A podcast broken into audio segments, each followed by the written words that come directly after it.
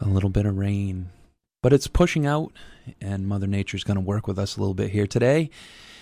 We're uh, giving a free giveaway here for the radio show. If you call in, you enter to win a $100 gift certificate from Estabrooks. So we're giving you a little incentive to get off the couch, grab that cup of coffee, call in. You can call 775 1310 or 877 393 8255.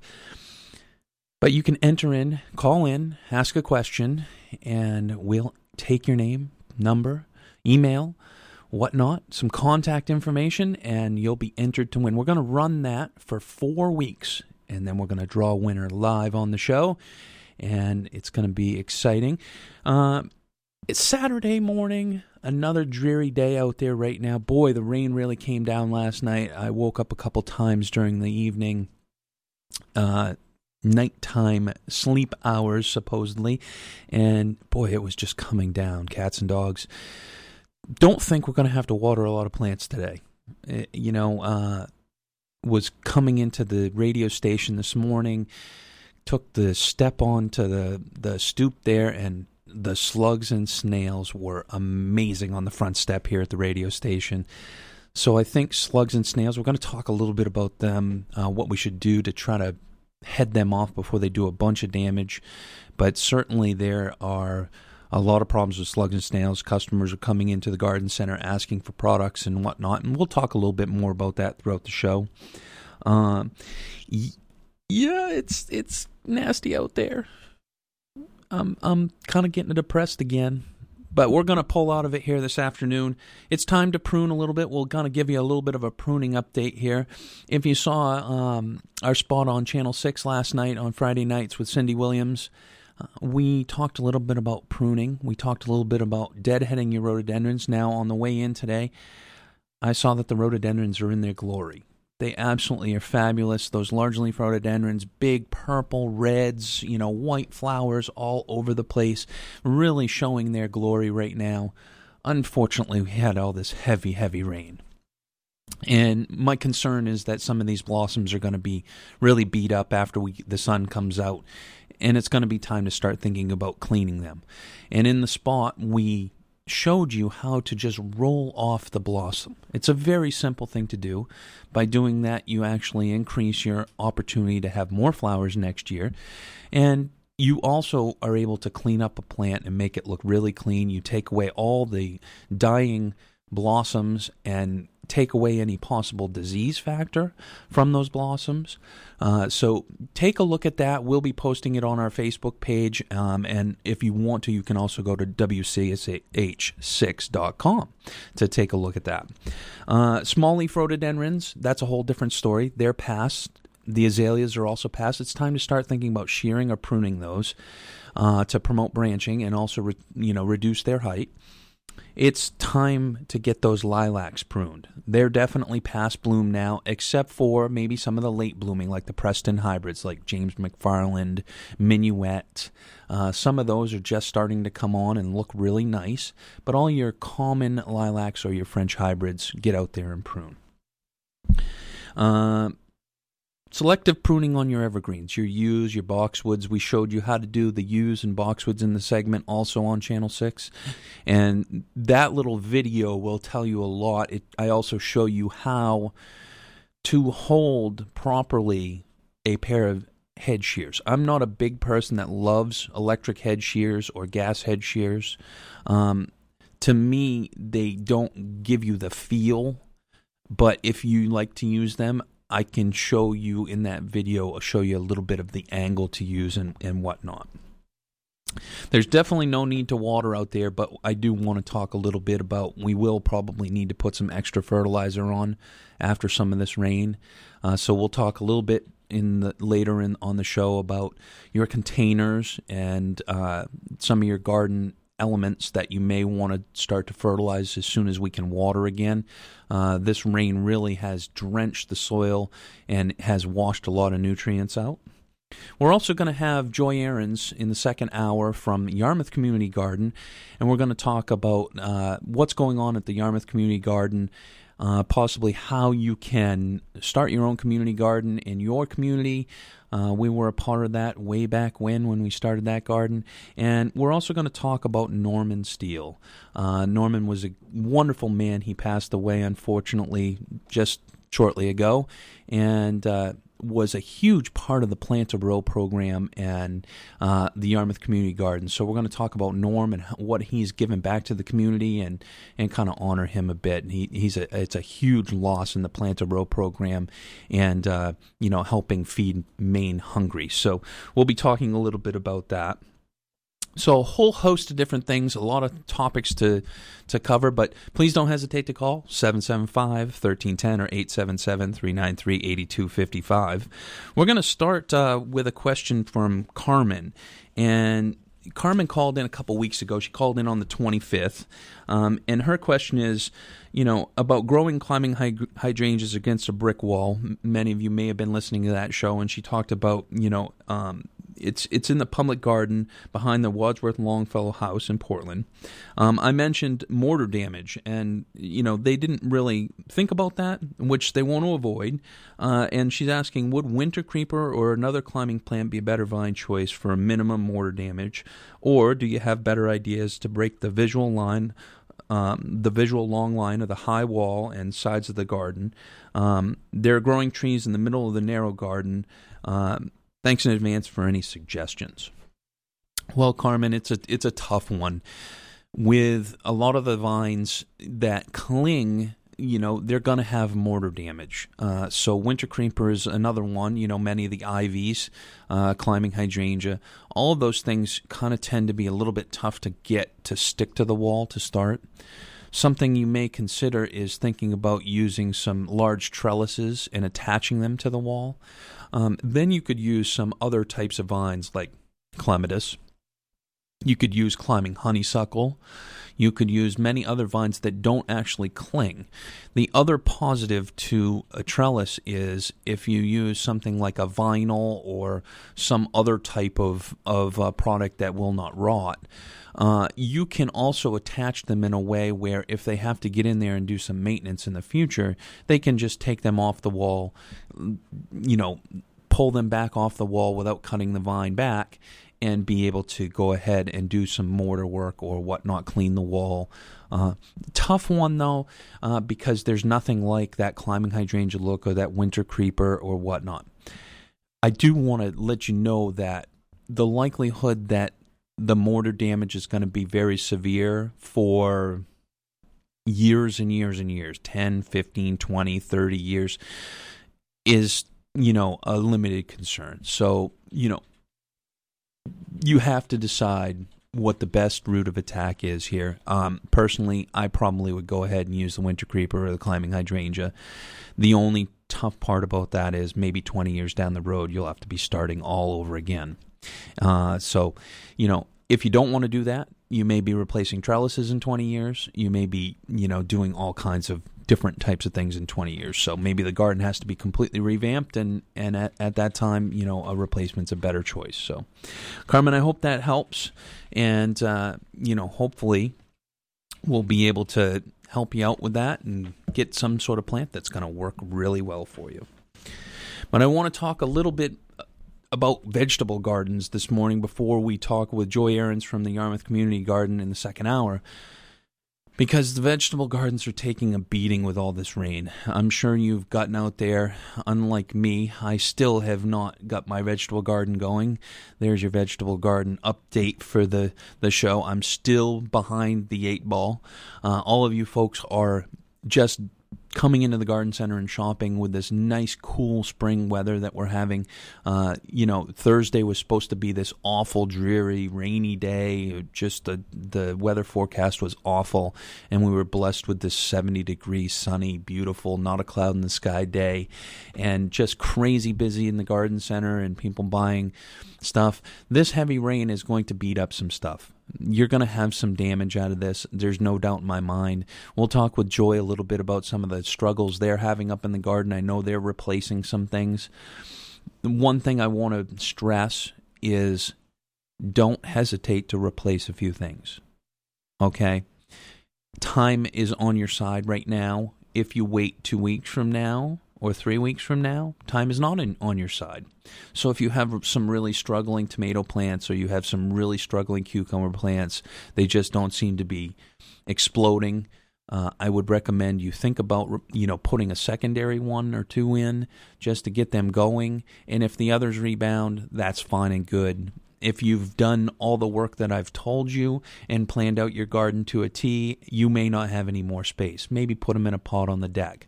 Get them going. What's the worst that happens? They root in a nice pot. You've got something going. You replace the ones out in the garden. You take them out of that pot and plant them into into the garden. So give yourself options. Lettuce seems to be taking a beating. A lot of the things that we're seeding right now, you know, if you've seeded in the last week and we've got all this rain, you may not your germination may not be as good as you would like. So think think about adding some more seed. Uh, our our conditions have been pretty rough. You know, we went from a week of rain to heat and humidity for three days, which exploded plants out of the ground. They've put on a tremendous amount of growth. Now we're back in a little rainy period here with torrential rain from this storm. Plants are getting all the conditions for all sorts of problems. Watch your fungal and insect. Uh, you know, they're exploding. I talked about the slugs and snails. They're going crazy with all this weather that's nice and moist. But the one thing I want to look out for aphids. They are on the rise. They are everywhere right now. Customers are coming in with problems. They're on trees, shrubs, annuals, perennials. They're all over the place. A good place to always look for your aphids is right on the new terminal bud, meaning where that flower bud is forming. That's usually the first place. The other thing to get out and look for is right now ladybugs. If you're finding ladybugs out in your garden, the likelihood there they are feeding on some aphids. Okay, so the aphids are there someplace. They may be down into the nice, nice little nooks and crannies in between leaves.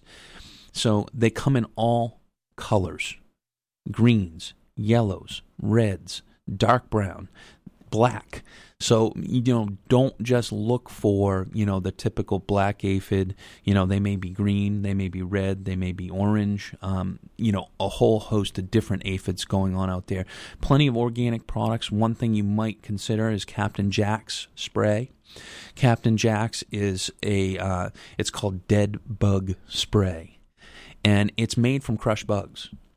Okay, and it does work very well. Customers absolutely love it. So that's a nice organic way to go. Uh, we have many of the different oils and, and whatnot. Neem oil is another good one. Um, the nice part about neem oil is it smothers the egg and the other stages. So you not only kill the adult, but you also kill some of the other stages of the insect. So by using neem oil, that works well. And then there's a whole host of other different things. But aphids are on the rise get out there, check out your garden after this wonderful rain we're having. Uh, you know, this is a nice soaking rain. The lawns are going to explode with growth. If you've put some fertilizer down, uh, you know, I'm sure it's probably working its magic, and you'll have to be mowing, you know, very aggressively in the next next week. Uh, now is the time to start thinking about using a liquid, you know, um, for your dandelions. If you've already put down, you know, your weed and feed earlier in the season, uh, if you're interested in putting a weed and feed fertilizer on, now is the time to go ahead and do that. After this rain is a perfect time. We want to make sure the grass is nice and moist, but apply that now and watch your garden grow. Watch your lawn grow. I did get another lawn mowing in, and so uh, we're up to speed with my lawn now. Uh, and things are looking very good out there. My weeds are under control. I have completely gotten my gardens around the house have have had their first two uh, applications of weeding. I've gone out and, and used my trusty grandfather's hoe to to knock down the weeds, and uh, the third installment of weed control will happen the next sunny day that we have because they're starting to pop up again. But we're going to take a quick break. We'll be back with more from the Joy of Gardening on News Talk WLOB.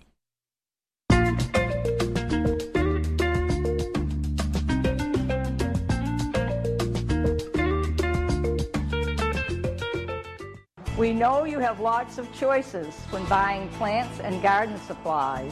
But wouldn't you rather come to someone at your local garden center where you know us and we know you? Someone who knows Maine soil, Maine's climate, and knows what plants will thrive here. someone who will make sure you find what you're looking for here or at one of our other independent garden centers. We support each other and work together to satisfy you. Wouldn't you rather come to your local garden center? We're the Independent Garden Centers of Maine at maineigc.com.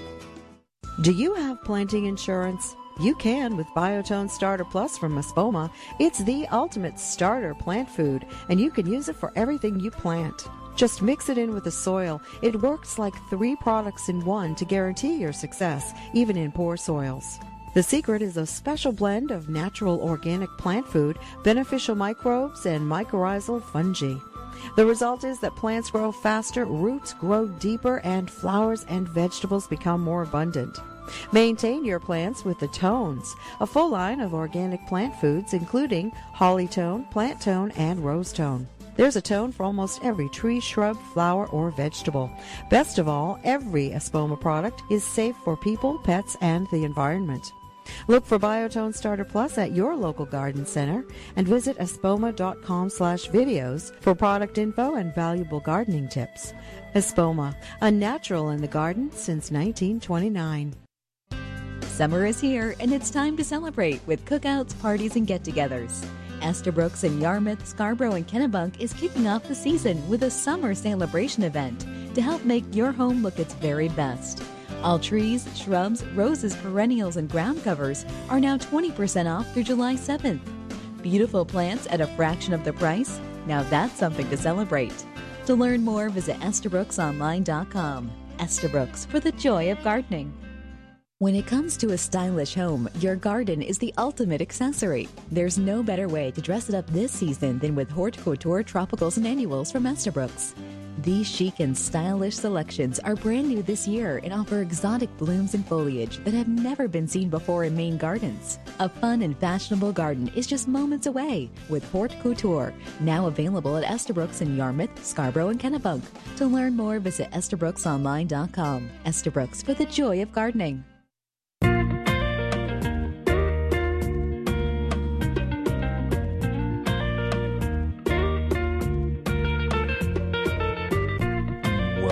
To the Joy of Gardening by Estabrooks. I'm Tom Estabrook, your host, and we're giving away a hundred dollar gift card for calling in. If you just call in and ask a question, you enter to win a hundred dollar gift certificate from Estabrooks, and you can call 775-1310 or 877-393-8255. Lovely Debbie over here will take your name, your phone number, and you're entered to win. And it can be any question. It can be a question about gardening. It can be a question about your yard, uh, something else going on in the community, whatnot. Um, I can't, you know, tell you I'll have all the answers for your community, but you know, I'll give it a shot. Um, you know, we're talking about all these things that are going on in the garden right now, and you know, the insects and diseases are always a, a concern because we deal with them every single day in the garden center. You know, the, I, I like to kind of put it like we're the doctor of the plant world. You know, all of your problems kind of are brought to us, and and we, we're there to help and and do anything we can to make sure that you're successful. If you're successful, we're successful in in um, in the garden and uh, in our business. So you know, in the in the in the vegetable garden, there's a whole host of things I want to make sure that people are, are kind of keeping an eye on. Uh, first off, fertilization. You know, your plants are up, they're really growing nicely now. Now's the time to start thinking about maybe side dressing some of your rows with some garden tone, uh, especially after this long rain. You know, even if you don't have to water, garden tone's a nice way to get it out there and get it in the soil. You can just scratch it into the upper inch of the soil, and then the next time you have to water, it's there okay.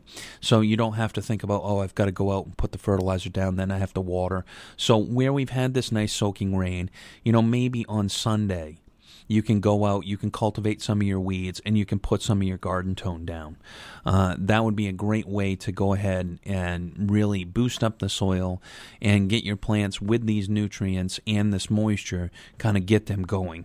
The other thing it will help and green them up it's kind of one of those things where where we've had such terrible rain here, you know, in a couple different time frames. You know, in the last two weeks we've had a tremendous amount of rain. So if you put fertilizer down early in the season, you put your compost in your in your soil, you've done everything right. Now these nutrients are starting to wash away. Fungicide is something we want to be very cautious about right now. We had a perfect storm of you know, a long stretch of rainy weather, three days of heat and humidity, humidity, a couple nice days, and now we've got some more rain. These are all the perfect conditions for blight to start happening on your tomatoes. It's the perfect conditions for rust. It's the perfect conditions for a lot of things. So when the sun does come back out, you may want to be preventative even if you don't seem to have problems, it may be a good time to think about putting a copper sulfate spray, you know, organically approved, uh, something that, you know, just to be on a preventative basis you know, important to kind of knock out some of those problems so that you won't have any issues, you know, down the road. Uh, cutworms, we're having a lot of people coming in. Uh, if you're not familiar with cutworms, if you have some seedlings that you've put in and all of a sudden they just wilt off and die, more times than not, you have cutworms. They're just underneath the soil. We can treat that with a product called Sluggo Plus. It has spinosad in it. And what that will do is that will knock out the cutworms. We can use that when we plant. So go ahead and plant and then just shake a little bit along the side of the row. But cutworms seem to have really started to take off. The aphids, like I was talking before the break, are just going crazy, um, not only in the vegetable garden, but also out in the landscape important to start taking a look at your peppers for aphids. They're typically one that you'll find aphids on quite quickly in the garden, and also another one might be eggplant. Uh, eggplant tends to be a fairly dirty plant. Uh, you know, you, you can have a, a, fair number of problems with that. Flea beetles, something that people don't normally think about or talk about. Uh, a little bit of dust, uh, Sevin dust, or or um, you know, insecticide dust will will help with that. Flea beetles are are typically attack the youngest stage of the plant and you will see small little speckles all over the leaves. They were my grandfather's nemesis. It was something that he always had a problem in our large gardens at the at the garden center. Uh, it attacks primarily, you know, beans and peas and things as they start to emerge. Most of the materials that you seed in is where you will have problems with flea beetles. Uh, so keep an eye out for those. A lot of times when you go out in the garden, you can feel them kind of jumping around. Um, you know, but look at them first thing in the morning. They'll be sitting up on, on top of the leaves, um, and that's the best time to kind of take care of them. And, you know, can't stress the fertilizer enough.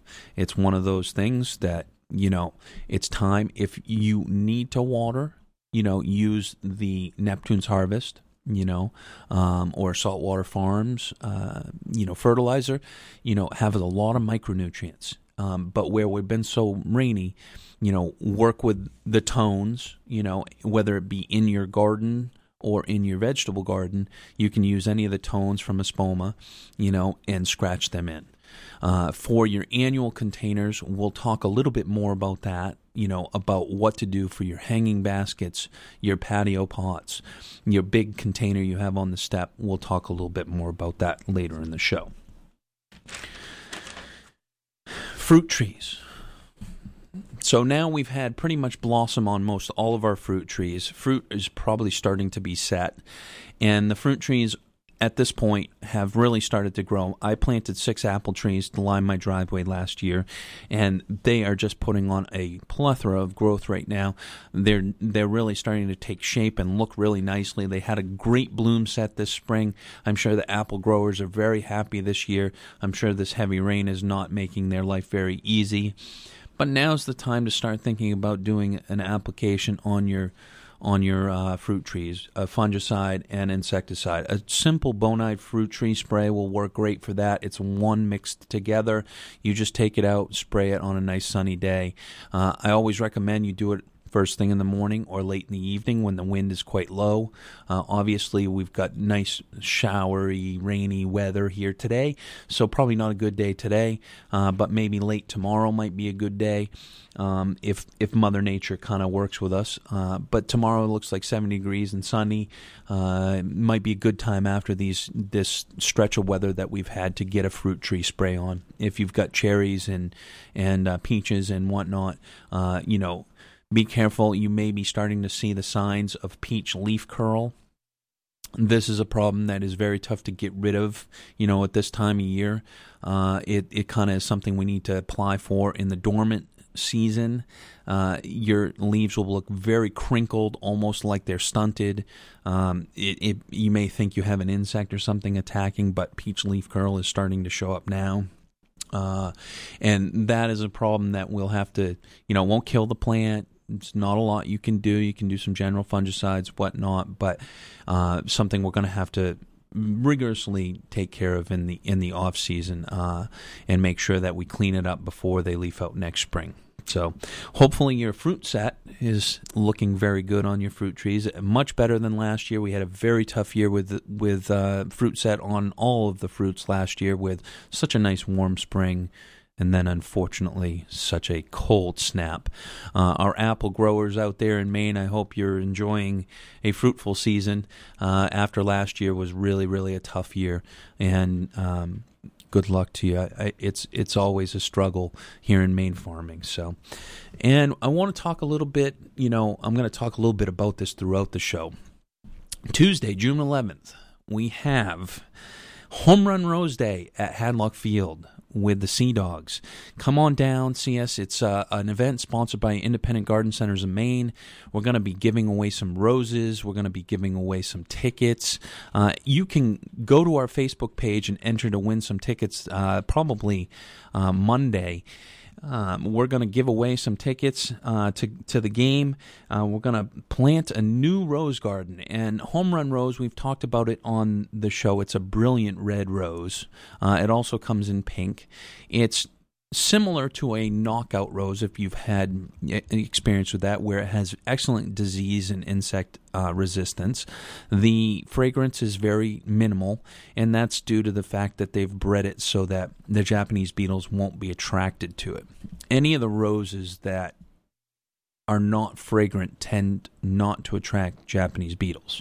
But brilliant red foliage. Uh, the foliage, the new foliage on Home Run comes out. It's a dark, dark red new foliage, and you know blesses us with a nice, nice dark red flower. Single flower, not a double. It's not like your traditional tea rose or anything. It's a shrub rose. Very free blooming, easy to prune. You can prune it with a head shear if you want to, uh, and just keeps coming back more and more and more year after year after year. Uh, easy rose. Uh, it's going to be a double header which we didn't know at the beginning. So uh, Mother Nature has blessed us with a doubleheader on Tuesday. Uh, we originally signed up for the game. This uh, this whole game is being sponsored by Proven Winners, Color Choice Shrubs. They're uh, they've been nice enough to help sponsor us. They tried to get this going with every single minor league team across the country. And guess who is the only state that was able to put it together? That's right. The folks here in Maine. Uh, you know, our group of garden centers at Independent Garden Centers in Maine, I'm very proud of them that we were able to get this together. We were able to get this promotion off the ground and hopefully be a model for across the country in the future. But uh, Proven Winners wanted to get this off the ground. They wanted to do it in many communi- communities across the United States. And luckily, Portland, Maine, is a place that everyone can work work together. And the Portland Sea Dogs have been great to work with. Uh, they've been a fabulous, you know, um, group to work with, and all the garden centers will be there. We're going to be giving away roses. We've got hats. We've got all kinds of point of purchase. We've got information. If the Sea Dogs hit a home run, there's going to be a row that will get a free rose, and that will be drawn at random. So, you know, come on out, visit us, see Slugger, you know, have some ice cream, maybe a hot dog, and uh, say hello. And the other thing is, if you have a Sea Dogs ticket or go to a game, it doesn't have to be this game, you can receive 10% off any of these roses at any of our independent garden centers in Maine. So you you can visit maineigc.com to go ahead and take advantage of that. So just bring your blank Sea Dogs ticket in to any of our participating garden centers. Give us the ticket, we'll give you 10% off the rose. So it's a good deal. So we're going to take a quick break. We'll be back with more from the Joy of Gardening on News Talk WLOB.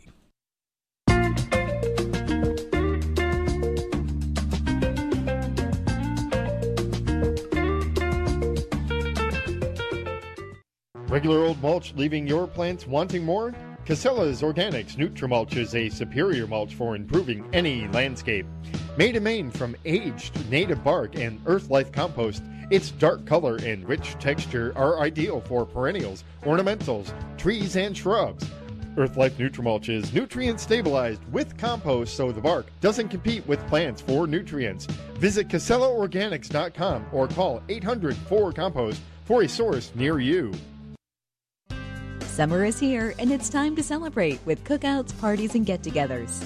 Estabrooks in Yarmouth, Scarborough, and Kennebunk is kicking off the season with a summer celebration event to help make your home look its very best. All trees, shrubs, roses, perennials, and ground covers are now 20% off through July 7th. Beautiful plants at a fraction of the price? Now that's something to celebrate. To learn more, visit EstabrooksOnline.com. Estabrooks for the joy of gardening. When it comes to a stylish home, your garden is the ultimate accessory. There's no better way to dress it up this season than with Haute Couture Tropicals and Annuals from Estabrooks. These chic and stylish selections are brand new this year and offer exotic blooms and foliage that have never been seen before in Maine gardens. A fun and fashionable garden is just moments away with Haute Couture, now available at Estabrooks in Yarmouth, Scarborough, and Kennebunk. To learn more, visit EstabrooksOnline.com. Estabrooks for the joy of gardening.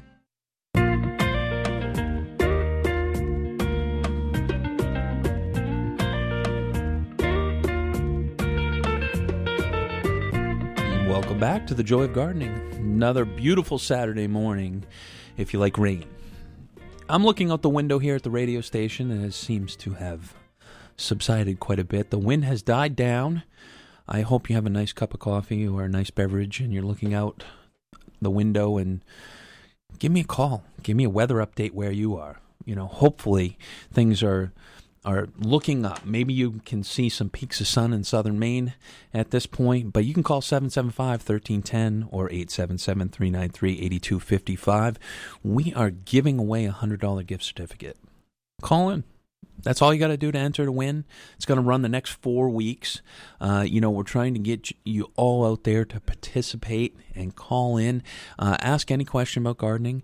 Uh, but what I will want wanted to, you know, discuss a little bit was we have had all this rain. We've talked about vegetables, we've talked about fruit trees, we've talked about all these things, but let's talk a little bit about your containers because they're very, very easily leached out of nutrients uh, with these heavy rains. We spent a tremendous amount of time yesterday in the garden center protecting plants. We brought them inside to protect them from this heavy rain so that they're not beat up. So when you come into shop, the plants look as nice as they possibly can. We brought hundreds of hanging baskets out of our growing field, which is outdoors.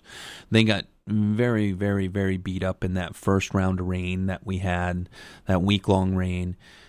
They were rebounding beautifully. The flowers are all popping. They're absolutely lovely. Our greenhouses are just loaded with beautiful plants right now. We brought hundreds of hanging baskets in. We brought hundreds of pa- patio pots and beautiful, you know, planters that you can just set on your step. So the ones that we have, we've gone ahead and protected them so we can continue fertilizing them inside. We have a tremendous amount of space that's undercover to shop when it's rainy. But you may have forgotten your container out there you didn't really think about it, you know, oh, big storm, you know, maybe your hanging basket's still hanging out there and it's had a whole heck of a lot of rain and the blossoms, maybe you have a petunia, especially a petunia. You know, the blossoms will be all beat up. The most important thing you can do is start fertilizing after a heavy rain like this. Okay? And it's important that we start fertilizing before the plant gets dry. Okay, so we want it to dry out a little bit. So tomorrow's supposed to be 70. It's supposed to be nice. You know, if you have a big container, you've planted a lot of small pots in it, it's probably going to take a little while to dry out, which is completely fine. But what I do want to tell you is the next time you have to water, let's go ahead and use a nice fertilizer like Miracle-Gro Bloom Booster. Use the Neptune's Harvest. Uh, whatever you typically use, let's go ahead and get some fertilizer on them hanging baskets especially very important, you know, because they have a very compact root system, and I'm sure they're nice and moist right now. But if you kind of took that trick and took them down and put them underneath the porch, tomorrow they will need water. And you probably have not leached out the soil, but still, because we've had this cloudy, rainy, damp weather, your blossoms may have some fungus kind of going on them at this point. So going ahead and fertilizing will push some new blossoms. It will discard some of those old blossoms. And fertility is the number one thing. A lot of times in our growing fields, we actually will what we call fertigate during the rain.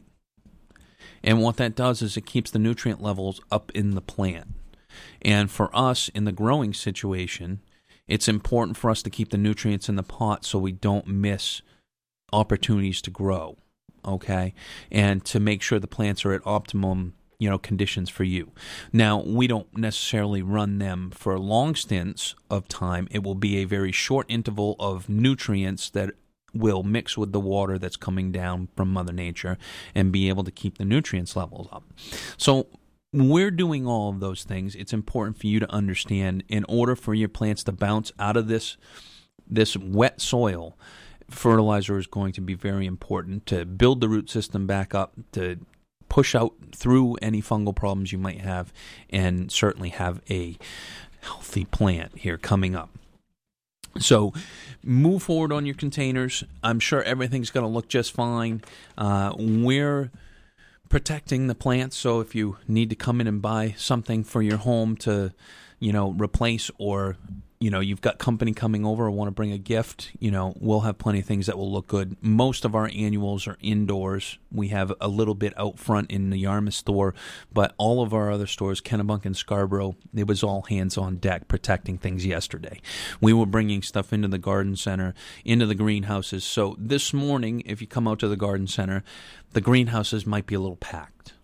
The aisles might be a little full we'll be working overtime to get all the stuff back outside, make sure it gets displayed properly so you can shop, get it so that you can get in there and uh, enjoy yourself in the garden center without tripping over a whole bunch of stuff. Um, but I want to, you know, reiterate we will be at the Portland Sea Dogs on June 11th, this Tuesday, for Home Run Rose Day. Yeah, Home Run Rose Day, great rose. Um, working with the city of Portland and Jeff Tarling there to plant a garden next to Hadlock Field, right next to the parking lot. We're going to be replacing a bunch of spirea and other things that are there, and we're going to be planting a brand new rose garden at Hadlock Field. So you'll be able to walk by this beautiful garden for years to come. Uh, that's being done by Independent Garden Centers Maine and Pride's Corner Farm. Uh, Pride's Corner Farm. Uh, some of you who have. Um, listened to the show for quite a few weeks. Ray DeFeo, uh, sales manager for Pride's Corner Farm, was in and talked about a lot of different plants and things that, that Pride's Corner does. They're one of our major suppliers.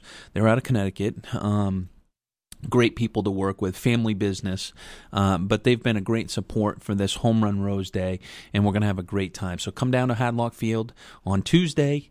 It's a double header. And, you know, so basically you get two games for the price of one. We'll be giving away some tickets on our Facebook page uh, probably on Monday. So enter to win there. And let's talk slugs and snails. Terrible, terrible, terrible. Just can't even believe when I got out of my car and took two steps and the stoop here at the radio station the number of slugs and snails I I've, I haven't seen that in quite some time, and you know it's a very moist area down here where the radio station is, and long grass right by the step there, and they're just having a field day. But they're out feeding at daylight. You know they're out there just having a blast, uh, doing their thing. This weather is perfect conditions for your hostas get to get decimated. So wanted to talk a little bit about how how you can go ahead and protect. Now, slugs and snails, the protection really starts when the plants start to come up. So we're kind of getting a little late here to start. But if you always have a bad slug and snail problem, the thing to do is to think as soon as I start to see plants coming out of the ground is the time I need to start with slugs and snails. I need to get in there and put down some Sluggo or Sluggo Plus and put it around my plants and in the crowns of my plants where once the canopy comes up and covers the soil, the product is already under the plants. So you can't take these products and just sprinkle them around the open soil. You got to get them down underneath the plants where these slugs and snails are living. Okay? It's very important that we go ahead and get it down underneath. They work absolutely wonderful. They're completely organic. So, you know, not like the old old fashioned ortho bug geta, you know, toxic, you know. Personally, I don't like the beer cups. You know, there's nothing worse than a swollen, dead slug to me. I'm not a beer drinker, but anyone who is, I think you should have a beer instead of putting it in a cup to try to get your slugs. Some people just love the slow death of a slug. They just, it's their nemesis in the garden and they love to bury it. You know, those little cups with beer in them, um, you know, to each his own. But the other product I want to talk about is diatomaceous earth. Diatomaceous earth is made of silica, and it's basically a very easy product to use. Today would be a great time to use it if you know there's no more rain coming. You have your plants have to be wet in order to use it properly.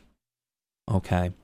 So the thing about diatomaceous earth is it cuts slugs and snails. So it's a slow death for the slug and snail. Um, you can almost hear them scream as soon as you use it. But it you want your plants to be moist. So if you have a nice sunny day like tomorrow, um, it looks like the weather's going to be phenomenal. It looks like the plants probably are going to be moist first thing in the morning. Come in, get a bag of diatomaceous earth today Spread it first thing tomorrow when the plants are moist. It will stay on the plants until we get another rain. Then you have to reapply. So you have to reapply after every rain. The other way I typically use diatomaceous earth is I use it for ants.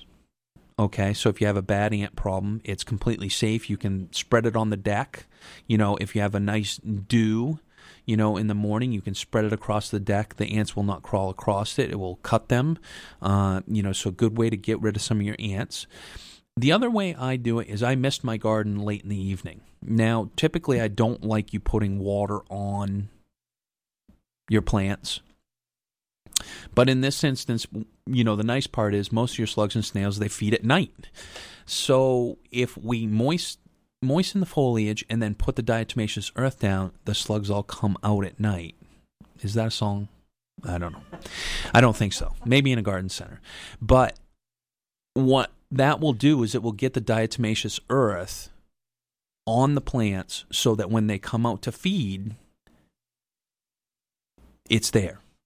If you do it in the morning, you've got the whole day. If you get a, sun, a shower or whatnot, it washes away. If you do it in the evening, they come out, you can put it on the ground, you can put it on the plants, you can put it all over the place, and you will get a very good control on your slugs. You do need to keep re- repeating it because you're not going to get everything. But get out there, attack the slugs and snails. They're getting ferocious. If anybody who has a lot of hosta, dahlias. Dahlias are a favorite plant We've sold a ton of dahlias. Protect your dahlias with diatomaceous earth, sluggo. Get out there, do it.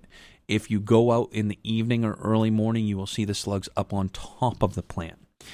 If you go out during the day, you won't see the slugs if it's a sunny day. So you'll you'll kind of go out and look at your garden and go, "What happened? I don't know what happened." So, we're going to take a quick break. We'll be back with more from the Joy of Gardening on News Talk WLOB.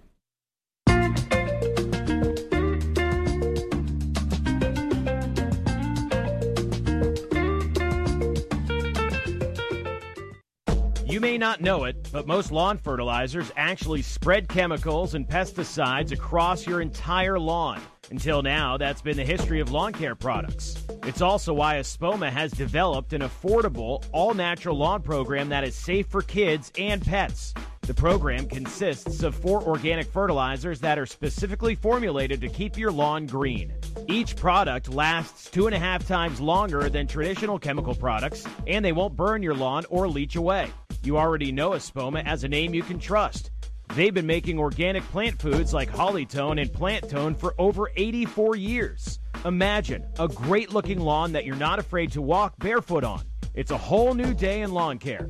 Look for Espoma organic lawn food products wherever quality lawn and garden products are sold. And visit espoma.com slash videos to learn more about organic lawn care. Espoma, a natural in the garden since 1929. At Coast of Maine Organic Products, we've known for a long time that plants love lobster just as much as people do. It's one of the reasons we started composting marine residuals back in 1996. And although we've had great success in getting gardeners and their plants hooked on lobster throughout New England, the Mid Atlantic, and Midwest, the heart and soul of what we do is here in Maine. Plants love lobster because the calcium and chitin in the lobster shells break down in the composting process and become plant ready food that help to make your plants strong and healthy. And of course, the plants don't use any butter, so they're even healthier.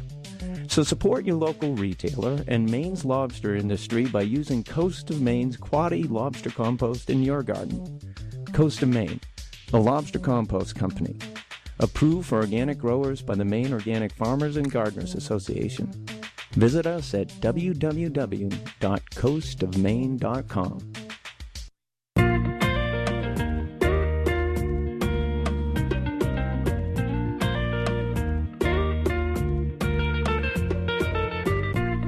Welcome back to the Joy of Gardening.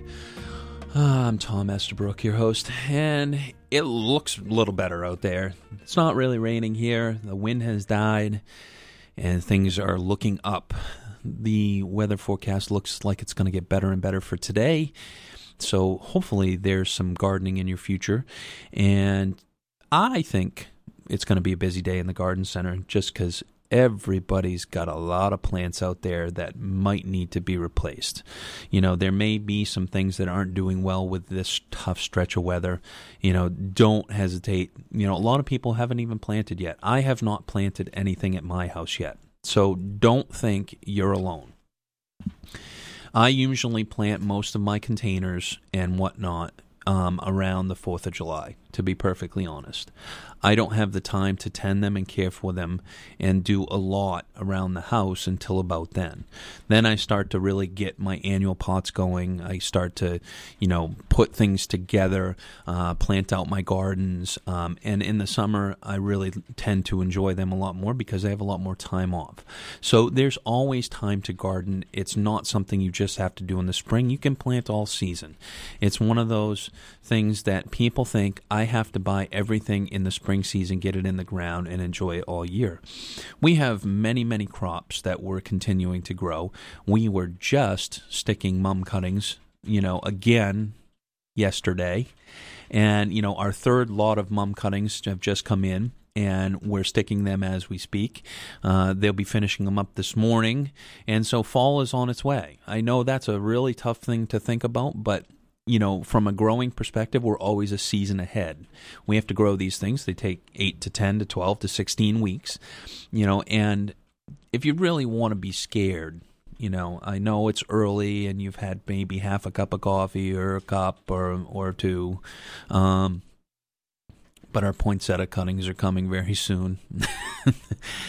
Christmas will be here before we know it.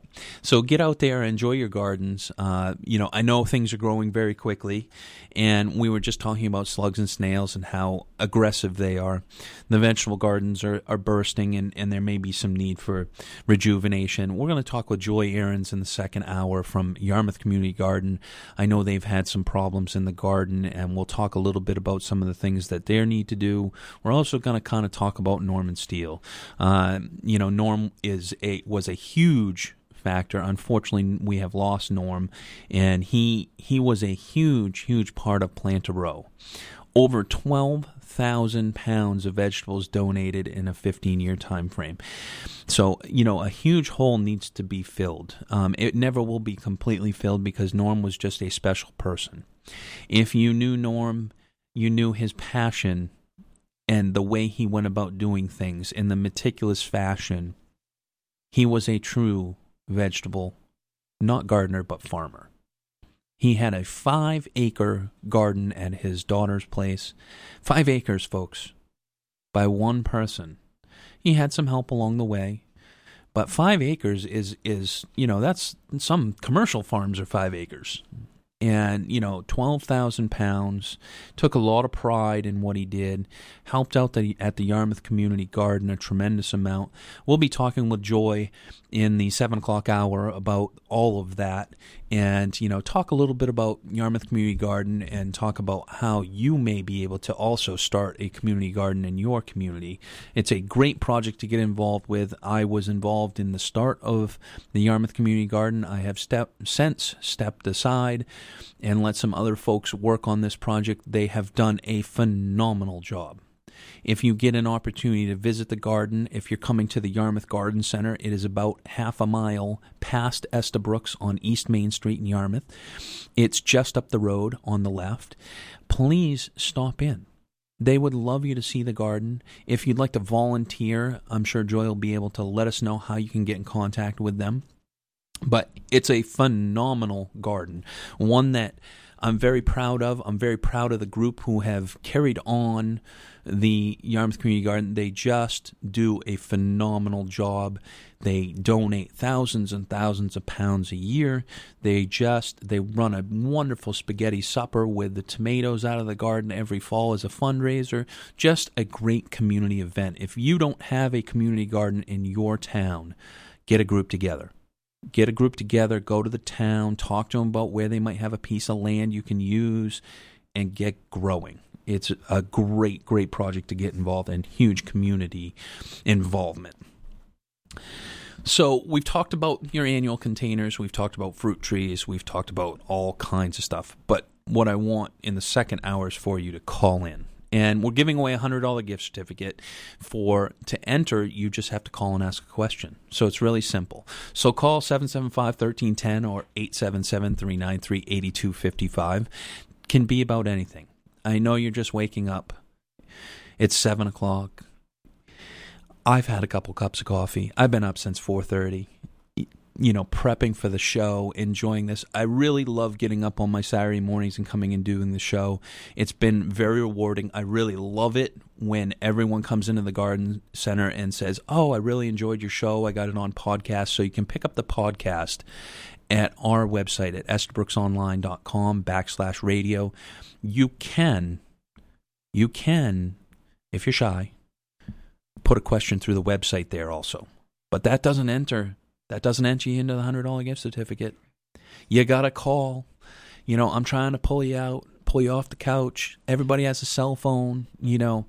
Either that or you're out in the garden in the rain right now pulling some weeds, which definitely they're growing faster than we can imagine. Tomorrow is going to be a great day to get out and weed okay? It's very important right now. The weeds are growing faster than the plants. They've seeded in, they're throwing their wonderful seed pods right now. Now is a crucial time to go ahead and get out there and pull those weeds, okay? I can't stress it enough. We'll be back with more from the Joy of Gardening on News Talk. WLOB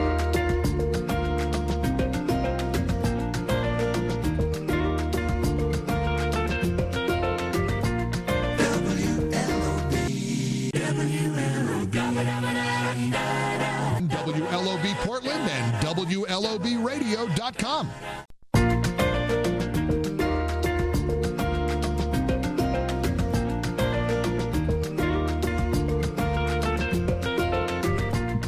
Welcome back to the Joy of Gardening on News Talk WLOB. Another beautiful Saturday morning, nice and rainy out there, uh, but Mother Nature needs some rain here or there. So, going to be a beautiful afternoon and wonderful Sunday. I hope you're going to get out and enjoy the rest of your weekend. Uh, you know, relax, have make a nice breakfast this morning, enjoy this uh, little downtime, and then get out there and mow your lawn after it grows three inches in in a couple hours. Uh, we're going to have Joy Ahrens uh, coming into the studio here uh, via the phone, and uh, she's going to be talking with us about the Yarmouth Community Garden. If you have any questions, don't hesitate to call 775 1310 or 877 393 8255. We have a giveaway.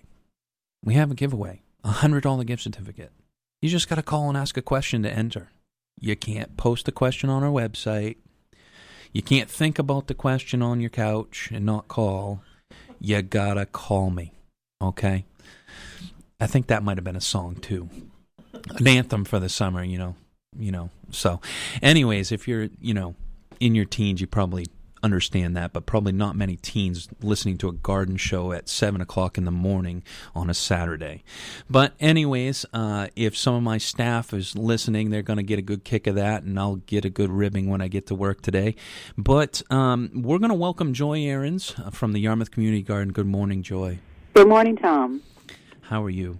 Very well, thanks. It's a wonderful rainy Saturday morning. It is, and actually I would otherwise probably be heading up to the garden. So. I know, I know. Yeah, I, you know, absolutely fabulous place to garden. Uh, very peaceful up there at the garden, uh, just past Estabrooks in Yarmouth, probably about half a mile on the left. And uh, you guys are doing a wonderful job up there. Tell us a little bit about the garden and the creation and, and all of that. Well, it was started actually by a group of volunteers, I think about 13 years ago and um, I think you were instrumental in advice and helping. I'm not sure right at the beginning, but certainly from the very early years. Mm. Um, who wanted to start an area to grow vegetables, basically just with the idea of donating them to people in need in the town, and uh, some town property that existed as part of a donation and purchase agreement that had been um, part of the Parks Department um, actually had previously been farmland, and it was agreed that this group could start using that and just see how it went. And I think the first year, a very small part of it was tilled up, and uh, they grew vegetables to donate. They watered it with water from an old well that they found yeah. on the property, hauling buckets which, as we all know, is not very convenient or easy. Um, that, that grew old pretty that... quickly, and I think maybe even the next year they figured out um, that they could get town water, and they started to. They actually were started with, a, I think, a donation from the town to get going. I think for the first at least few years, it was just um, working the the soil to grow to give away, and then gradually they expanded to include some rental plots. Yeah, and it, Joy, it was, was um, Joy. It was a, been growing over the last few years, num- the last ten years, really. Joy, it was it was definitely what I will say uh, a tough start. You know, the the watering from this old well you know, and pulling those buckets. I remember those days. I remember the first day we planted up there. You know, we had worked the soil, and the first year the weeds were awful. You know, um, we got a late start. The town was great. We had great opportunity at the time frame you know the time frame when everything kind of came together. We were pulling the project together. They had purchased this property. Um, they really were kind of on the fence whether they were going to let any group like this you know um, work in the town but we kind of came together with a proposal of no cost to the town and we've been able to keep that a, a viable option. Um, there really is no cost to the town of yarmouth correct? Yes there's um, we we now raise all our own money by donations and through what are very reasonable rental fees for, for plots. And the town, we still work with the town mm-hmm. in a very, very cooperative way in that they, they do empty our, they provide us with trash barrels and they empty those and the town mows the open park area in the entranceway because we also share an entranceway to what is now the Frank Knight Forest, which has right. beautiful trails for walking, and a lot of dog walkers come up there and hunters. Um, and so the town does maintain the mowing of the open spaces. Um, they've also been great in sort of the informal cooperative things like instead of taking some of the leaves that are chopped up that they gather from the cemeteries in the fall, instead of taking them to the composting center at the landfill, they have sometimes dropped some off at the garden for us to use for winter mulch and mm-hmm. Um, so we have a very good working relationship with the town. And the other thing that they do provide for us is the service through community services of registering our um, our rental our renters when they when they call into or come into to rent plots for the summer, and also for a really wonderful children's program which was started later, where they have um, two classes starting in I think early July, which go for six weeks, and uh, so there's probably 25 to 30 children who participate in this program who dig in the soil. A, a portion of the garden now is a children's garden, and they help to plant, they help to tend, they read stories, they do crafts, all to do with gardening and nature. And Christine Slater is the lead teacher on that, and she's just fabulous. So Absolutely. Christine has out. done a, a phenomenal job. The children's program was something that kind of was really getting going just as I was leaving the board of the community garden. Mm-hmm. And it has grown leaps and bounds. The things they do in the garden are just amazing. And the look of the garden and incorporating that has really added an element that I didn't really realize how amazing it would be. Um, you know, just the structures and the way that it's planted. Everyone should take a trip up there and take a look at the garden. Is you know, especially if you're going to go ahead and think about doing one in your community. Um, you know, one thing about you know backing up a little bit, rental plots. Um, you know, I wanted to speak a little bit about that.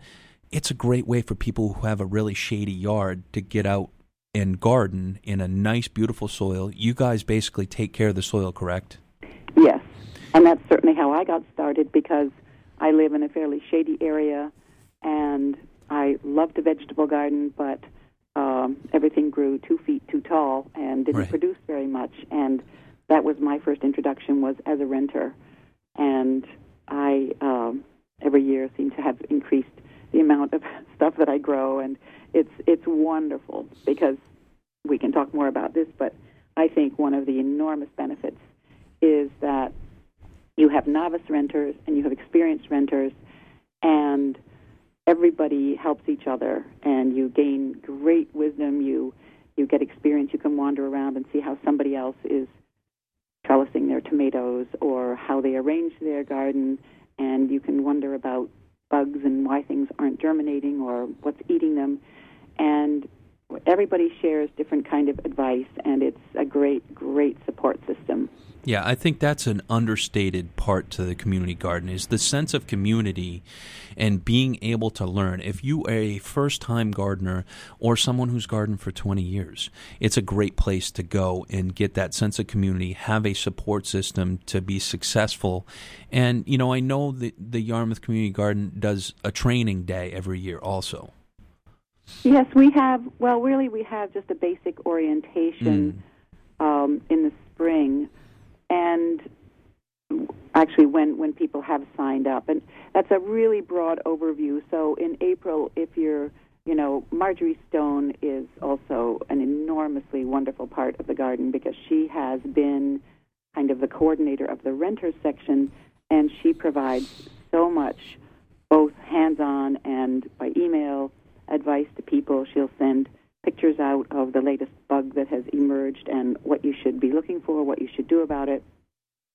And you know, when in April it's a little bit difficult to absorb, you know, how you should be dealing with your tomatoes and the tomato hornworms. So Right. the constant um, inter interaction and information stream. Um, and she's up there every single day, practically, just checking over, seeing. You know, she'll walk the entire renter area and watch for the first bugs to emerge. Um, the, the alerts have already gone out about the cucumber beetles, which hatched rather early because of that hot spell that we had. So Absolutely. everybody was busy covering their plants with, with row cover, with Reemay. And that's another thing that we do supply. Our, um, we have a, a shed with tools.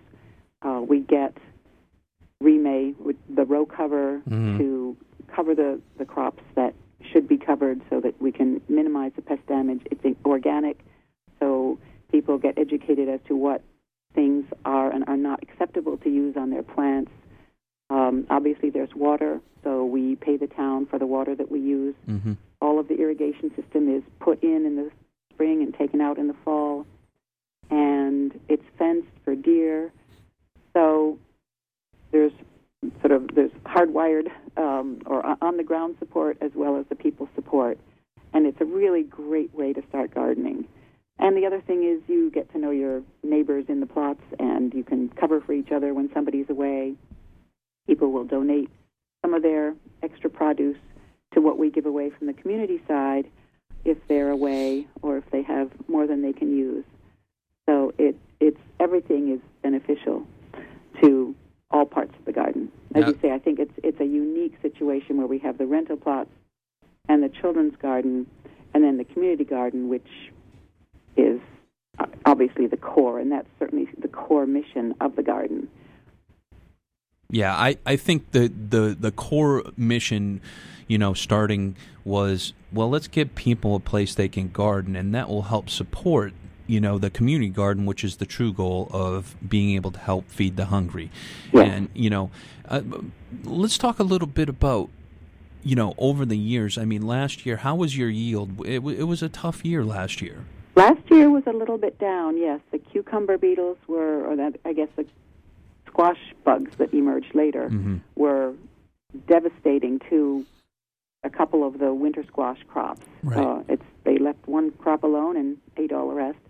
Um, there's always something. There's always something. You know, a few years ago, the the blight came and we had to rip out every single tomato in the garden. Right. And tomatoes are probably almost everybody's favorite crop, and it's really hard to take out stuff that you've tended and you're just seeing coming into fruit because of, of this awful blight. But you have to do it, and there's always something that happens. Last year, we we grew potatoes for the first time on a on a bigger scale. We had tried a very small plot. We hadn't been doing that in the past because we worried about the bugs, and we didn't want them to really get established in the soil and spread to other people's crops. But we people watch it, and you pick the bugs. We had a very good potato harvest. Other things were down. So yet last year, um, yeah, there were there were challenges. There are always some some crops that that don't come through. Um, we so on the average, we've had between three and five thousand pounds a year that we've been able to donate, and we have given it in the past to. We well, there used to be two food pantries in town, and now everything is consolidated under the Yarmouth Community Food Pantry, Mm-hmm. and they get the bulk of our produce. They're open three days a week, and it is wonderfully appreciated.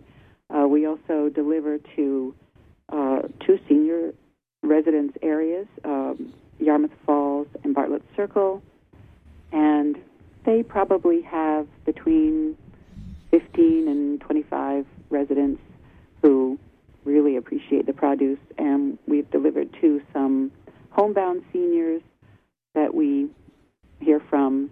Um, and sometimes we are drowning in something like lettuce, and Right. we donate any extras usually to Preble Street or to the Wayside Soup Kitchen. And actually, in the last couple of years, we've been able to share some extra produce with the Falmouth Food Pantry as well. Wow, that's absolutely amazing, Joy. I mean, you're hitting so many different communities. You know, obviously, you know, people can donate from their plots also.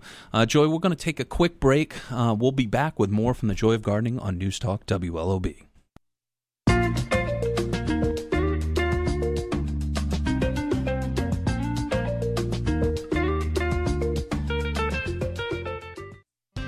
Summer is here, and it's time to celebrate with cookouts, parties, and get togethers. Estabrooks in Yarmouth, Scarborough, and Kennebunk is kicking off the season with a summer celebration event to help make your home look its very best.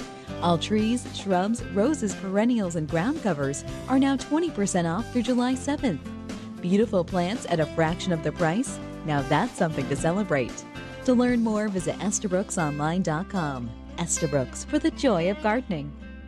When it comes to a stylish home, your garden is the ultimate accessory. There's no better way to dress it up this season than with Hort Couture Tropicals and Annuals from Estabrooks. These chic and stylish selections are brand new this year and offer exotic blooms and foliage that have never been seen before in Maine gardens. A fun and fashionable garden is just moments away with Hort Couture, now available at Estabrooks in Yarmouth, Scarborough, and Kennebunk. To learn more, visit EstabrooksOnline.com. Estabrooks for the joy of gardening. Do you have planting insurance? You can with Biotone Starter Plus from Espoma. It's the ultimate starter plant food, and you can use it for everything you plant. Just mix it in with the soil. It works like three products in one to guarantee your success, even in poor soils. The secret is a special blend of natural organic plant food, beneficial microbes, and mycorrhizal fungi. The result is that plants grow faster, roots grow deeper, and flowers and vegetables become more abundant. Maintain your plants with the Tones, a full line of organic plant foods including Holly-tone, plant tone, and Rose-tone. There's a tone for almost every tree, shrub, flower, or vegetable. Best of all, every Espoma product is safe for people, pets, and the environment. Look for Biotone Starter Plus at your local garden center and visit espoma.com slash videos for product info and valuable gardening tips. Espoma, a natural in the garden since 1929. Regular old mulch leaving your plants wanting more? Casella's Organics Nutrimulch is a superior mulch for improving any landscape. Made in Maine from aged native bark and Earthlife compost, its dark color and rich texture are ideal for perennials, ornamentals, trees, and shrubs. Earthlife Nutrimulch is nutrient stabilized with compost so the bark doesn't compete with plants for nutrients. Visit CasellaOrganics.com or call 800 4 Compost for a source near you.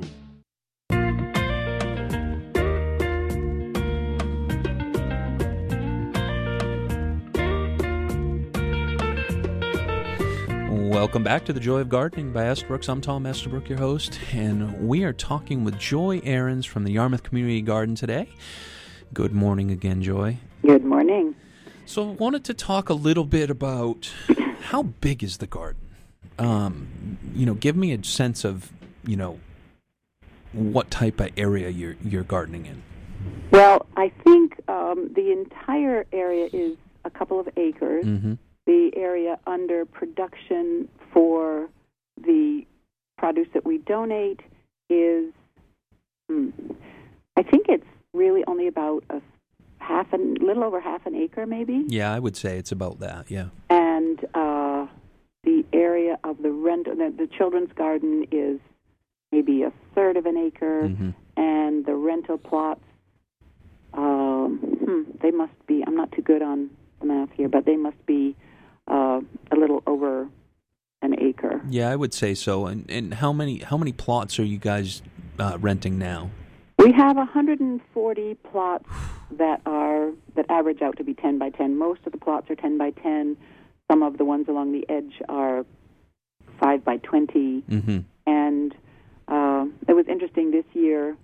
Rentals came dribbling in a little bit slower. Very often by March, we're almost filled, and uh, it was a little bit slower this year. I think because it was such a, a long wait for spring to actually it was come. a cold spring. Cold spring, and people weren't thinking garden Right. gardening except for those of us who are definitely addicted, and so suddenly the uh, things got rolling and it's interesting people come up to the garden and look around and volunteer a little bit and then think oh my gosh i want a, a plot so i think we're we're completely maxed out now and everything is rented and being worked and it looks really beautiful Yeah, I was up there not long ago. Uh, periodically, Cindy Williams and I will go up and we'll we'll do a TV spot up in the garden or whatnot. Uh, and you know, it always amazes me the different styles. And like you were talking about, you know, people learning from people. There are so many different ways to do things. Uh, many times in the garden when I stroll through, I I pick up something new. Uh, Right. something I never thought about. Uh, people are very creative in their structures and and how take very huge pride in how their plot looks. And and what do you do to you know there must be rules as far as you know how to keep your plot and and keep it weeded and and all of those types of things. Well, Well, I think uh, part of it happens by, uh, as you say, looking at your neighbor. People do get inspired by what they see, and the better plots are kept, the better neighbors learn. Um, inevitably, there's some people who just, you know, think that gardening is going to be great and can't keep up with it. Right. But Marjorie is very good about sending out gentle email reminders that um, if people can keep the weeds out of their plots, they'll be much happier, and suggesting ways to use mulch. And um, a lot of people, I live where I can get seaweed. A lot of people use seaweed or hay or grass clippings. Um, some people are putting in temporary raised beds that actually have wooden side structures. Mm-hmm. A lot of people raise up the soil. The, the parameters are really that uh, nothing permanent in, in the area that is plowed up, nothing permanent can be left there. So anybody who used a stone walkway, for example, all the stones, all the wood have to come out Right. in the fall because we till early in the spring. There is a section now, and it's growing, of permanent plots uh, that people don't want tilled, and they commit to rent every single year.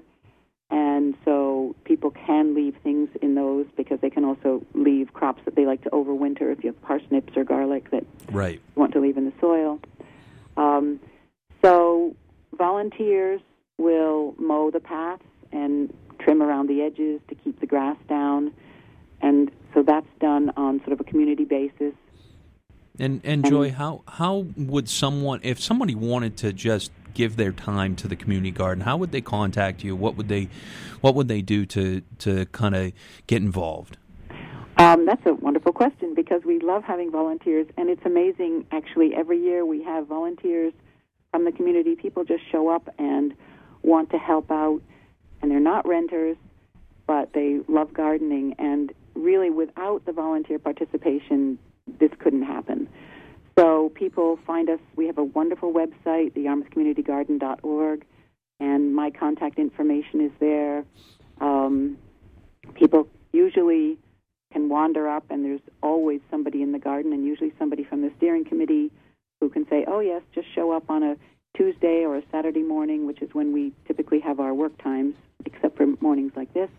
Um, and people will just come and say, "What can I do?" We actually have started something this year that we're uh, finding some good success with, and we sort of adopt uh, adopt a row Mm-hmm. that if somebody comes, there are people who can't come on a Tuesday or a Saturday morning to help, and they say, "But I want to help out, but I go up to the garden and I'm not quite sure what to do." So we do. We have a coordinator, a stipended coordinator for the uh, community area that we give away the produce, and so she's trying to maintain a little bulletin board saying, you know, you can weed such and such or this and that. But this Right. adopt a row is if, if you want to say, okay, I'll adopt a carrot row. We have two fabulous volunteers who they just show up anytime and they know now that they can weed the carrot row and thin it. And there's a sense of ownership there that uh, is fun to see happen. So we have lots of rows that need adopting, and that kind of keeps an ongoing care of the garden Mm-hmm. because it's not that hard if it's taken care of. If it gets if it gets away from you, it's a really big space, and uh, we've worked very very hard this spring and had a lot of volunteers up there weeding and mulching all the pathways and the edges of the garden so that we don't get overrun by grass. And it's looking great now, um, so that hopefully we we get that done. The big push to get all the planting done. Then there's usually a little lull where you sit and you hope that it rains at the appropriate time and you watch for bugs and you weed and you water and then all of the harvest begins. So people can, as I say, people can contact us by email or by phone um, through the contact information on the website and or people can just show up. And it's wonderful, wonderful to have that participation from the community. Yeah, and it's uh, you know, is there a place where they can donate to if they want, you know, monetarily? Yes, and we've had random donations uh, throughout the years. We've had corporate supporters in in town.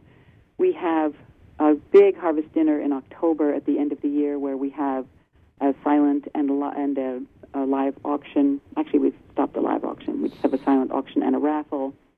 and we use tomatoes from the garden to make a tomato sauce and also pesto from basil from the garden.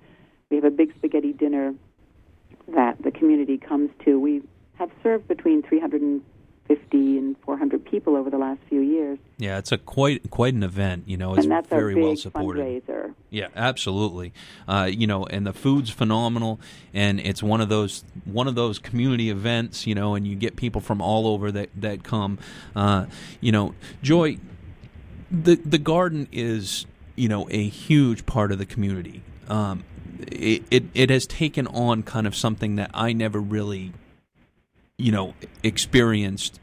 Just you get all types of people that come and help and work and rent plots and you know really kind of builds a sense of community. How, how how does someone in a community that doesn't have a community garden kind of get started? Well, we actually have had a lot of people. You mean for their own community Yeah, absolutely. Yeah, we've had people come. A lot of people do come and look and try to see what we've done, and we do tell them that it took us 13 years to get this far. right. But I think the biggest challenge is, well, it, I remember driving by the area where the Freeport Community Garden was starting a few years ago, and they had just turned the soil, and it was heavy, heavy clay, and I thought, oh my goodness, that would be so intimidating. Mm. But I understand that it didn't look that much different when they first turned over the Yarmouth Community Garden. No, it didn't. I turned it for the first time. it hasn't been turned for many, many years. right.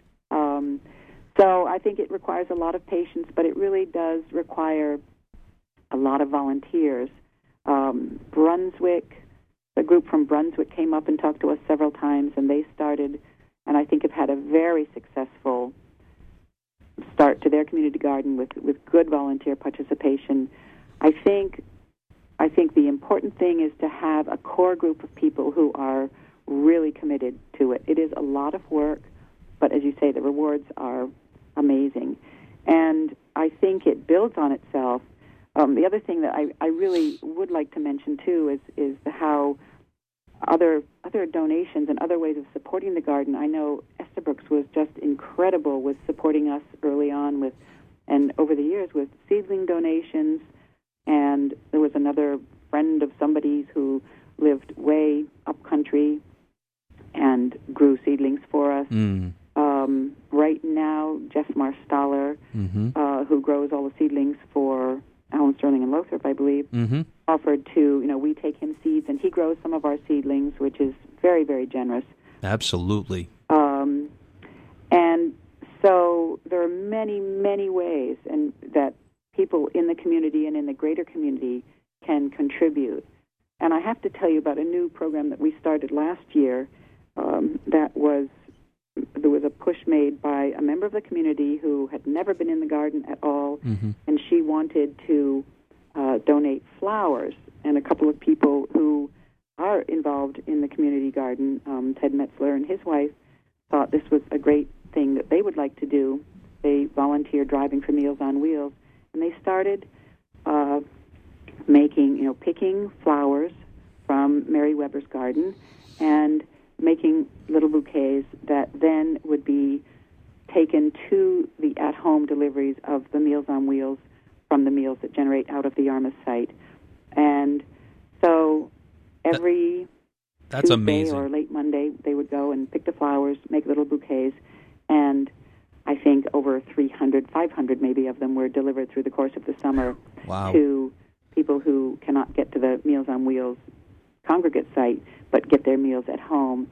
And it's it's a way that we can kind of take something from the earth and really cheer up people who are homebound and may well have gardened in their lives but can't do it anymore. So that was something that has nothing to do with eating and vegetables, but it grew out of this program and it was just wonderful. Yeah, I think that's that's one thing that you know the sense of community and how everything kind of just spirals and stacks on each other, and a new program shows up. Joy, we're going to take another quick break. We'll be back with more from the Joy of Gardening on News Talk WLOB.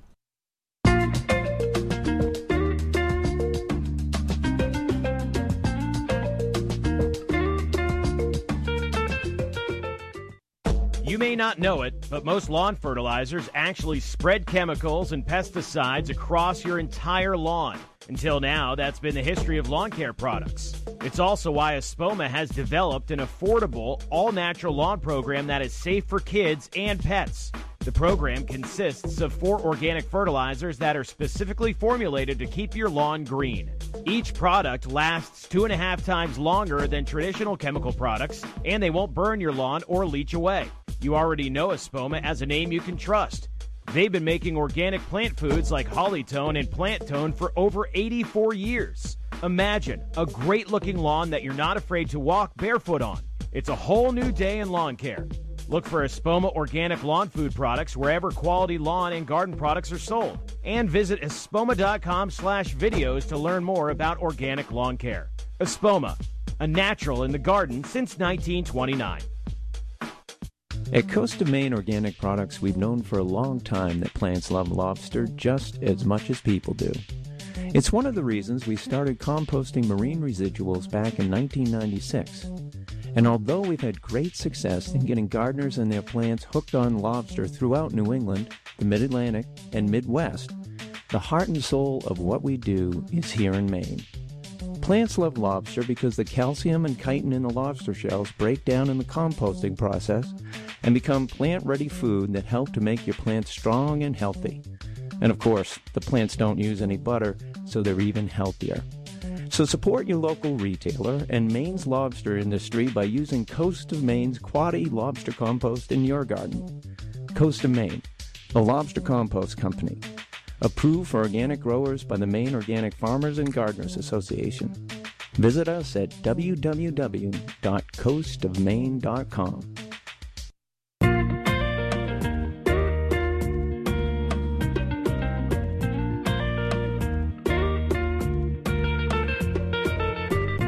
Welcome back to the Joy of Gardening by Estabrooks. I'm Tom Estabrook, your host, and it's another Saturday morning, and we're here. We're talking with Joy Ahrens from the Yarmouth Community Garden. Joy, good morning again. Hello, Tom. Uh, you know, it the sense of community in the Yarmouth Community Garden. It, it you know, I didn't know about the flowers. Uh, you know, that to me is just another step. You know, the children's garden was a step. Um, anything else that's kind of you know coming forward or ideas that you're you're thinking about?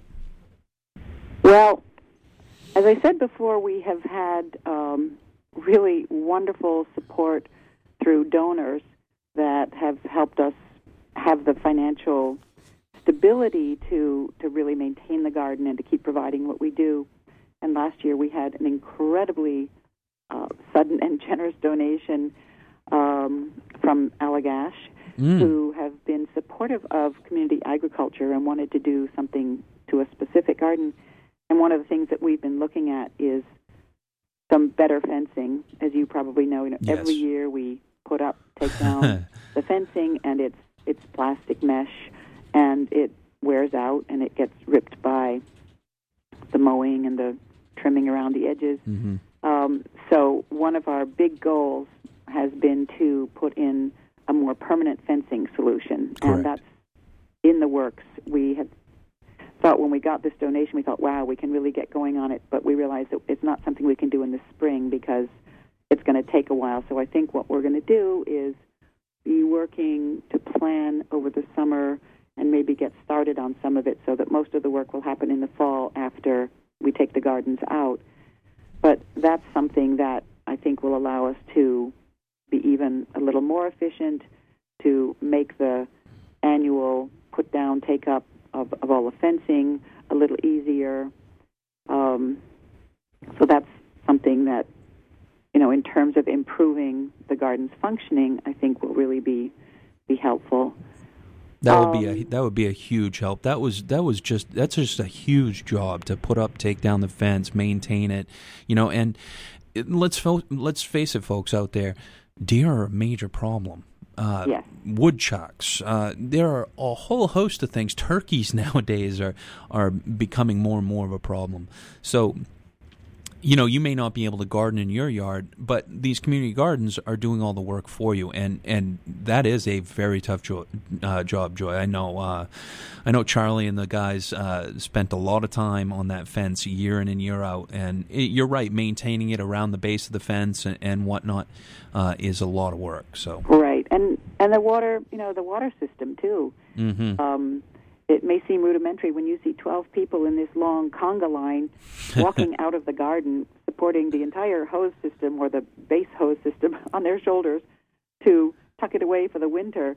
It seems to be a very primitive way, but it works. And then we have to do the reverse in the spring, take it out and lay it back in the garden. As you say, there there are core people that know the system and just show up. Um, we have you know, Bill Hoffman, who was on the original committee, mm-hmm.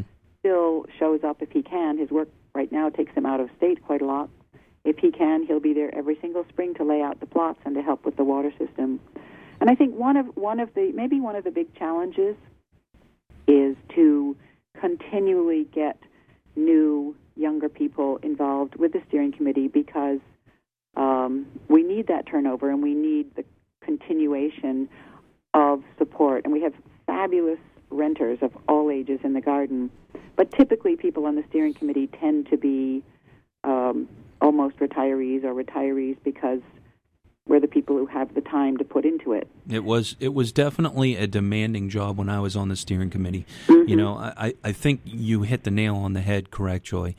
You you as as any organization, getting young blood to work up through the system and eventually sit on the steering committee. And you know, I think from my perspective, getting some of those gardeners that become passionate and involved in the garden, getting them to that steering committee level over time only makes it better and better. Um, right. and, and continuing and that new blood. What I think what we see also is that um, we don't have a lot of meetings. We're one of the wonderful organizations that I've been involved in that doesn't sit around and, and do most of the time behind a, a table. So most of our, you know, many of our meetings, once the season gets going, are short meetings up at the garden. So it's a very hands-on thing, and I understand because when I was, you know, raising children, and you know, none of us has time to make a huge commitment.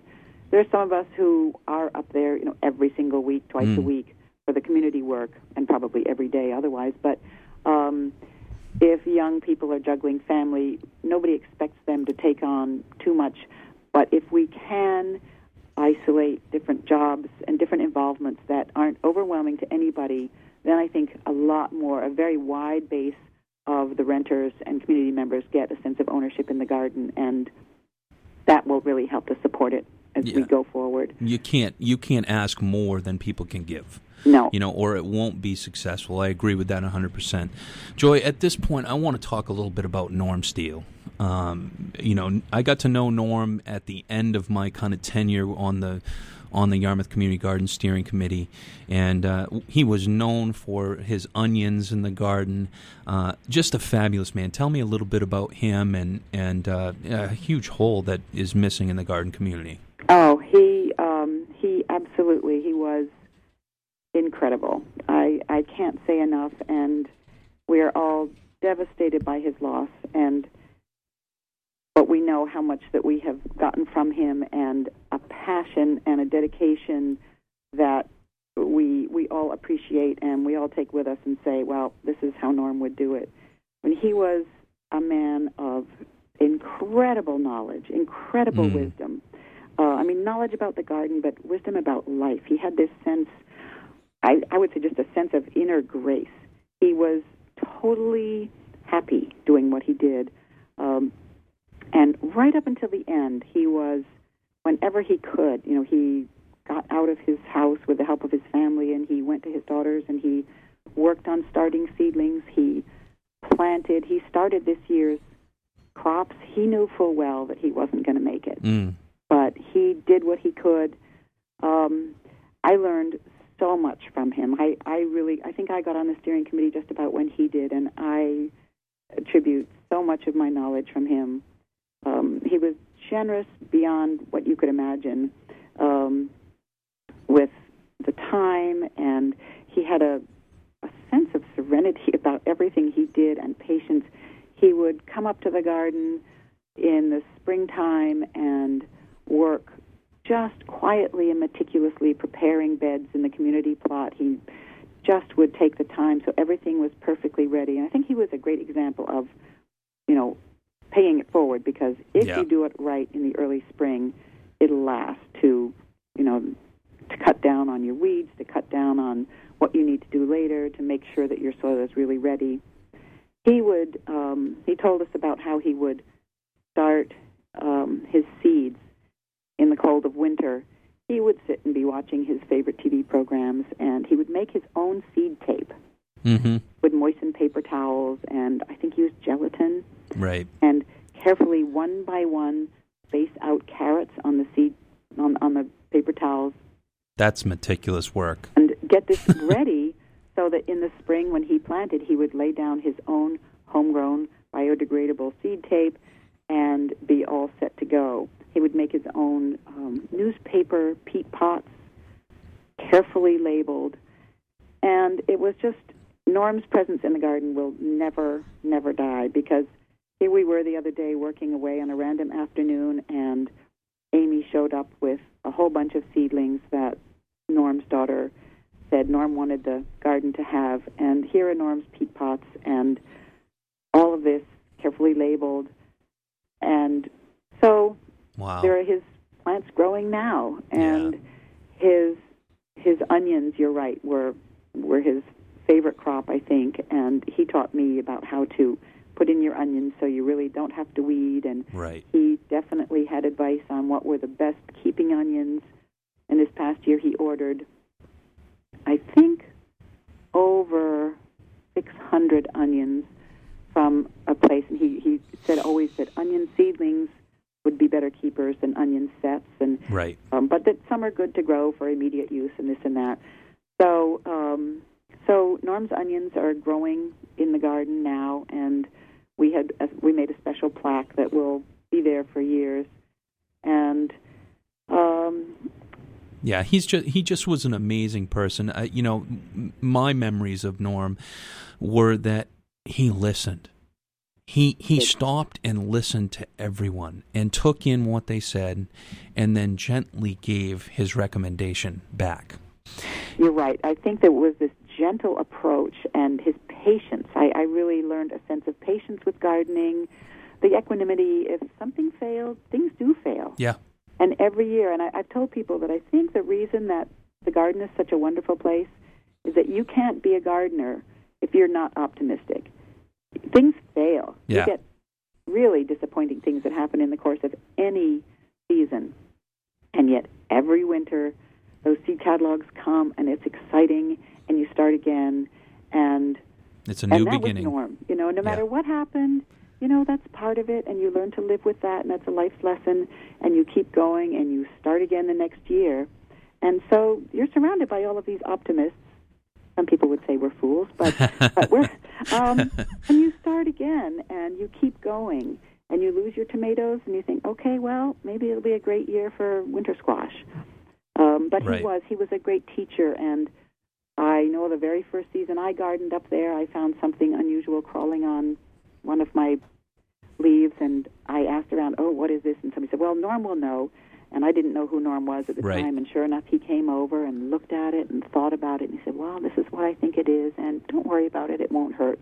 Right. Um, so he was he was a great teacher, and he had a great sense of humor too. There was often a twinkle in his eye, and and uh, a wonderful sense of humor under the surface. Yeah. And Norm, he had a five acre garden on his own, on top of the Yarmouth Community Garden. Donated over 12,000 pounds to Plant a Row, was probably one of the largest, if not the largest, Plant a Row person uh, by far with the Cumberland County Extension Office. Just an amazing person. Um, I can't say enough. Rest in peace, Norm. Joy, I'd like to thank you for coming on, talking about Norm, informing us about the Yarmouth Community Garden. Um, you know, please visit their website. You know, it's a great place to, you know, see what's going on there. But more than anything, Joy, they need to go see the garden, correct?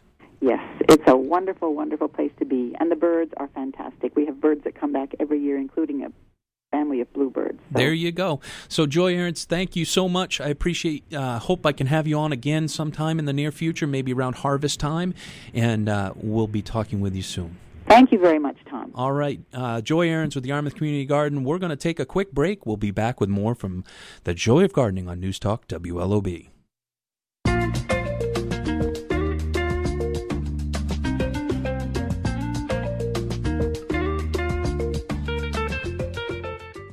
Regular old mulch leaving your plants wanting more? Casella's Organics Nutrimulch is a superior mulch for improving any landscape. Made in Maine from aged native bark and Earthlife compost, its dark color and rich texture are ideal for perennials, ornamentals, trees, and shrubs. Earthlife Nutrimulch is nutrient stabilized with compost so the bark doesn't compete with plants for nutrients. Visit CasellaOrganics.com or call 800 4 Compost for a source near you. Summer is here, and it's time to celebrate with cookouts, parties, and get togethers. Estabrooks in Yarmouth, Scarborough, and Kennebunk is kicking off the season with a summer celebration event to help make your home look its very best. All trees, shrubs, roses, perennials, and ground covers are now 20% off through July 7th. Beautiful plants at a fraction of the price? Now that's something to celebrate. To learn more, visit EstabrooksOnline.com. Estabrooks for the joy of gardening. When it comes to a stylish home, your garden is the ultimate accessory. There's no better way to dress it up this season than with Haute Couture Tropicals and Annuals from Estabrooks. These chic and stylish selections are brand new this year and offer exotic blooms and foliage that have never been seen before in Maine gardens. A fun and fashionable garden is just moments away with Haute Couture, now available at Estabrooks in Yarmouth, Scarborough, and Kennebunk. To learn more, visit EstabrooksOnline.com. Estabrooks for the joy of gardening.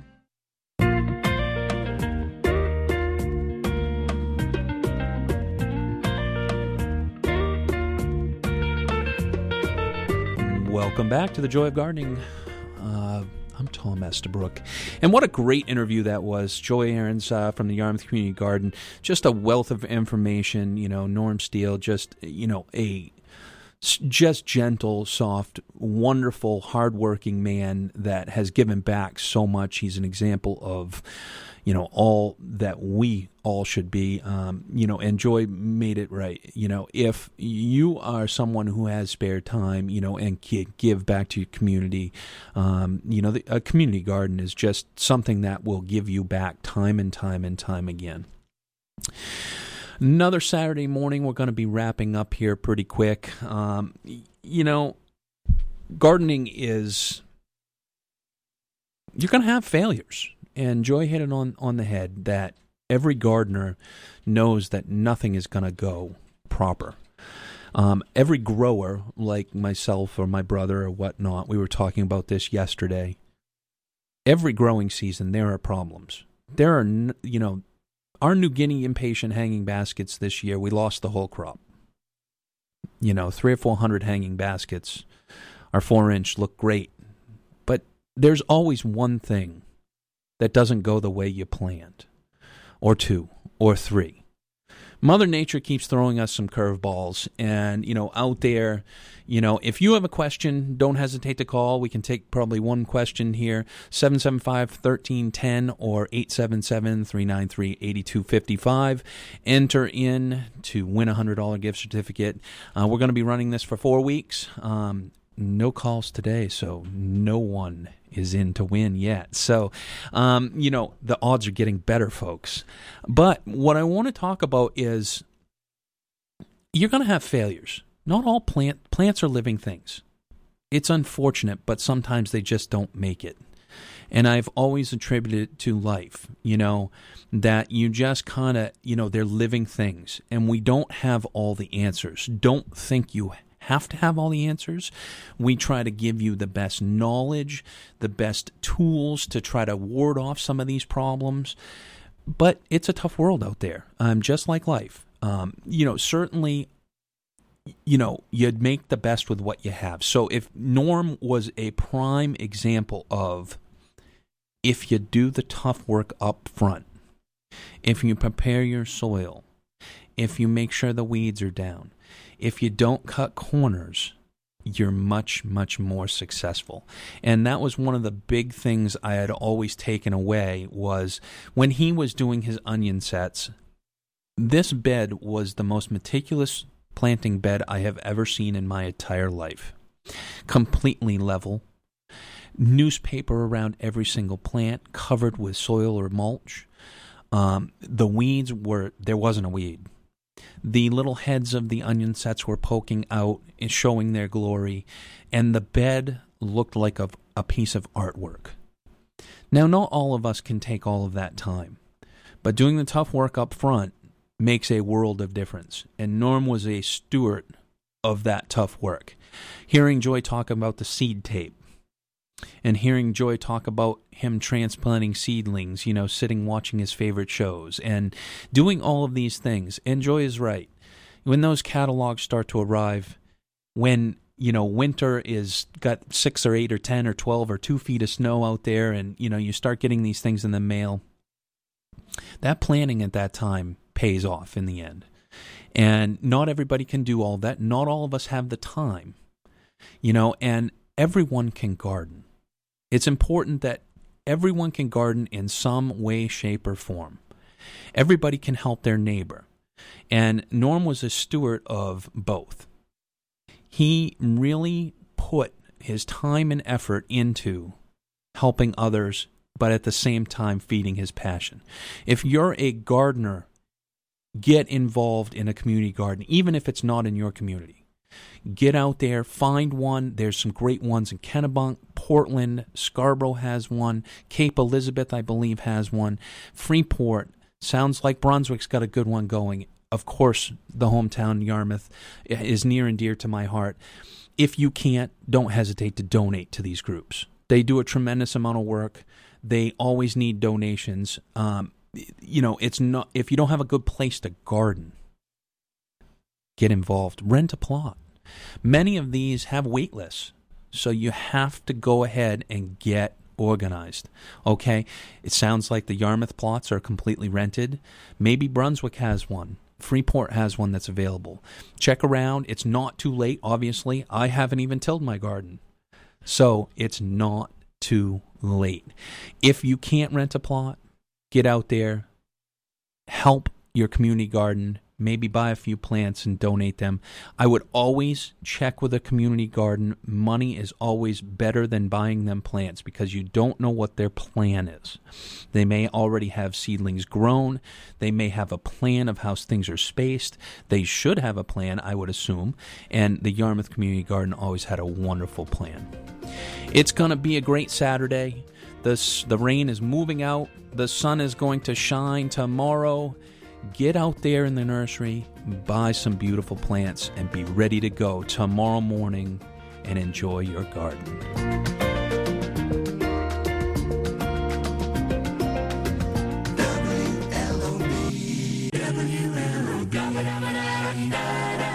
WLOB Portland and WLOBradio.com. Fox News Radio. I'm Chris Foster.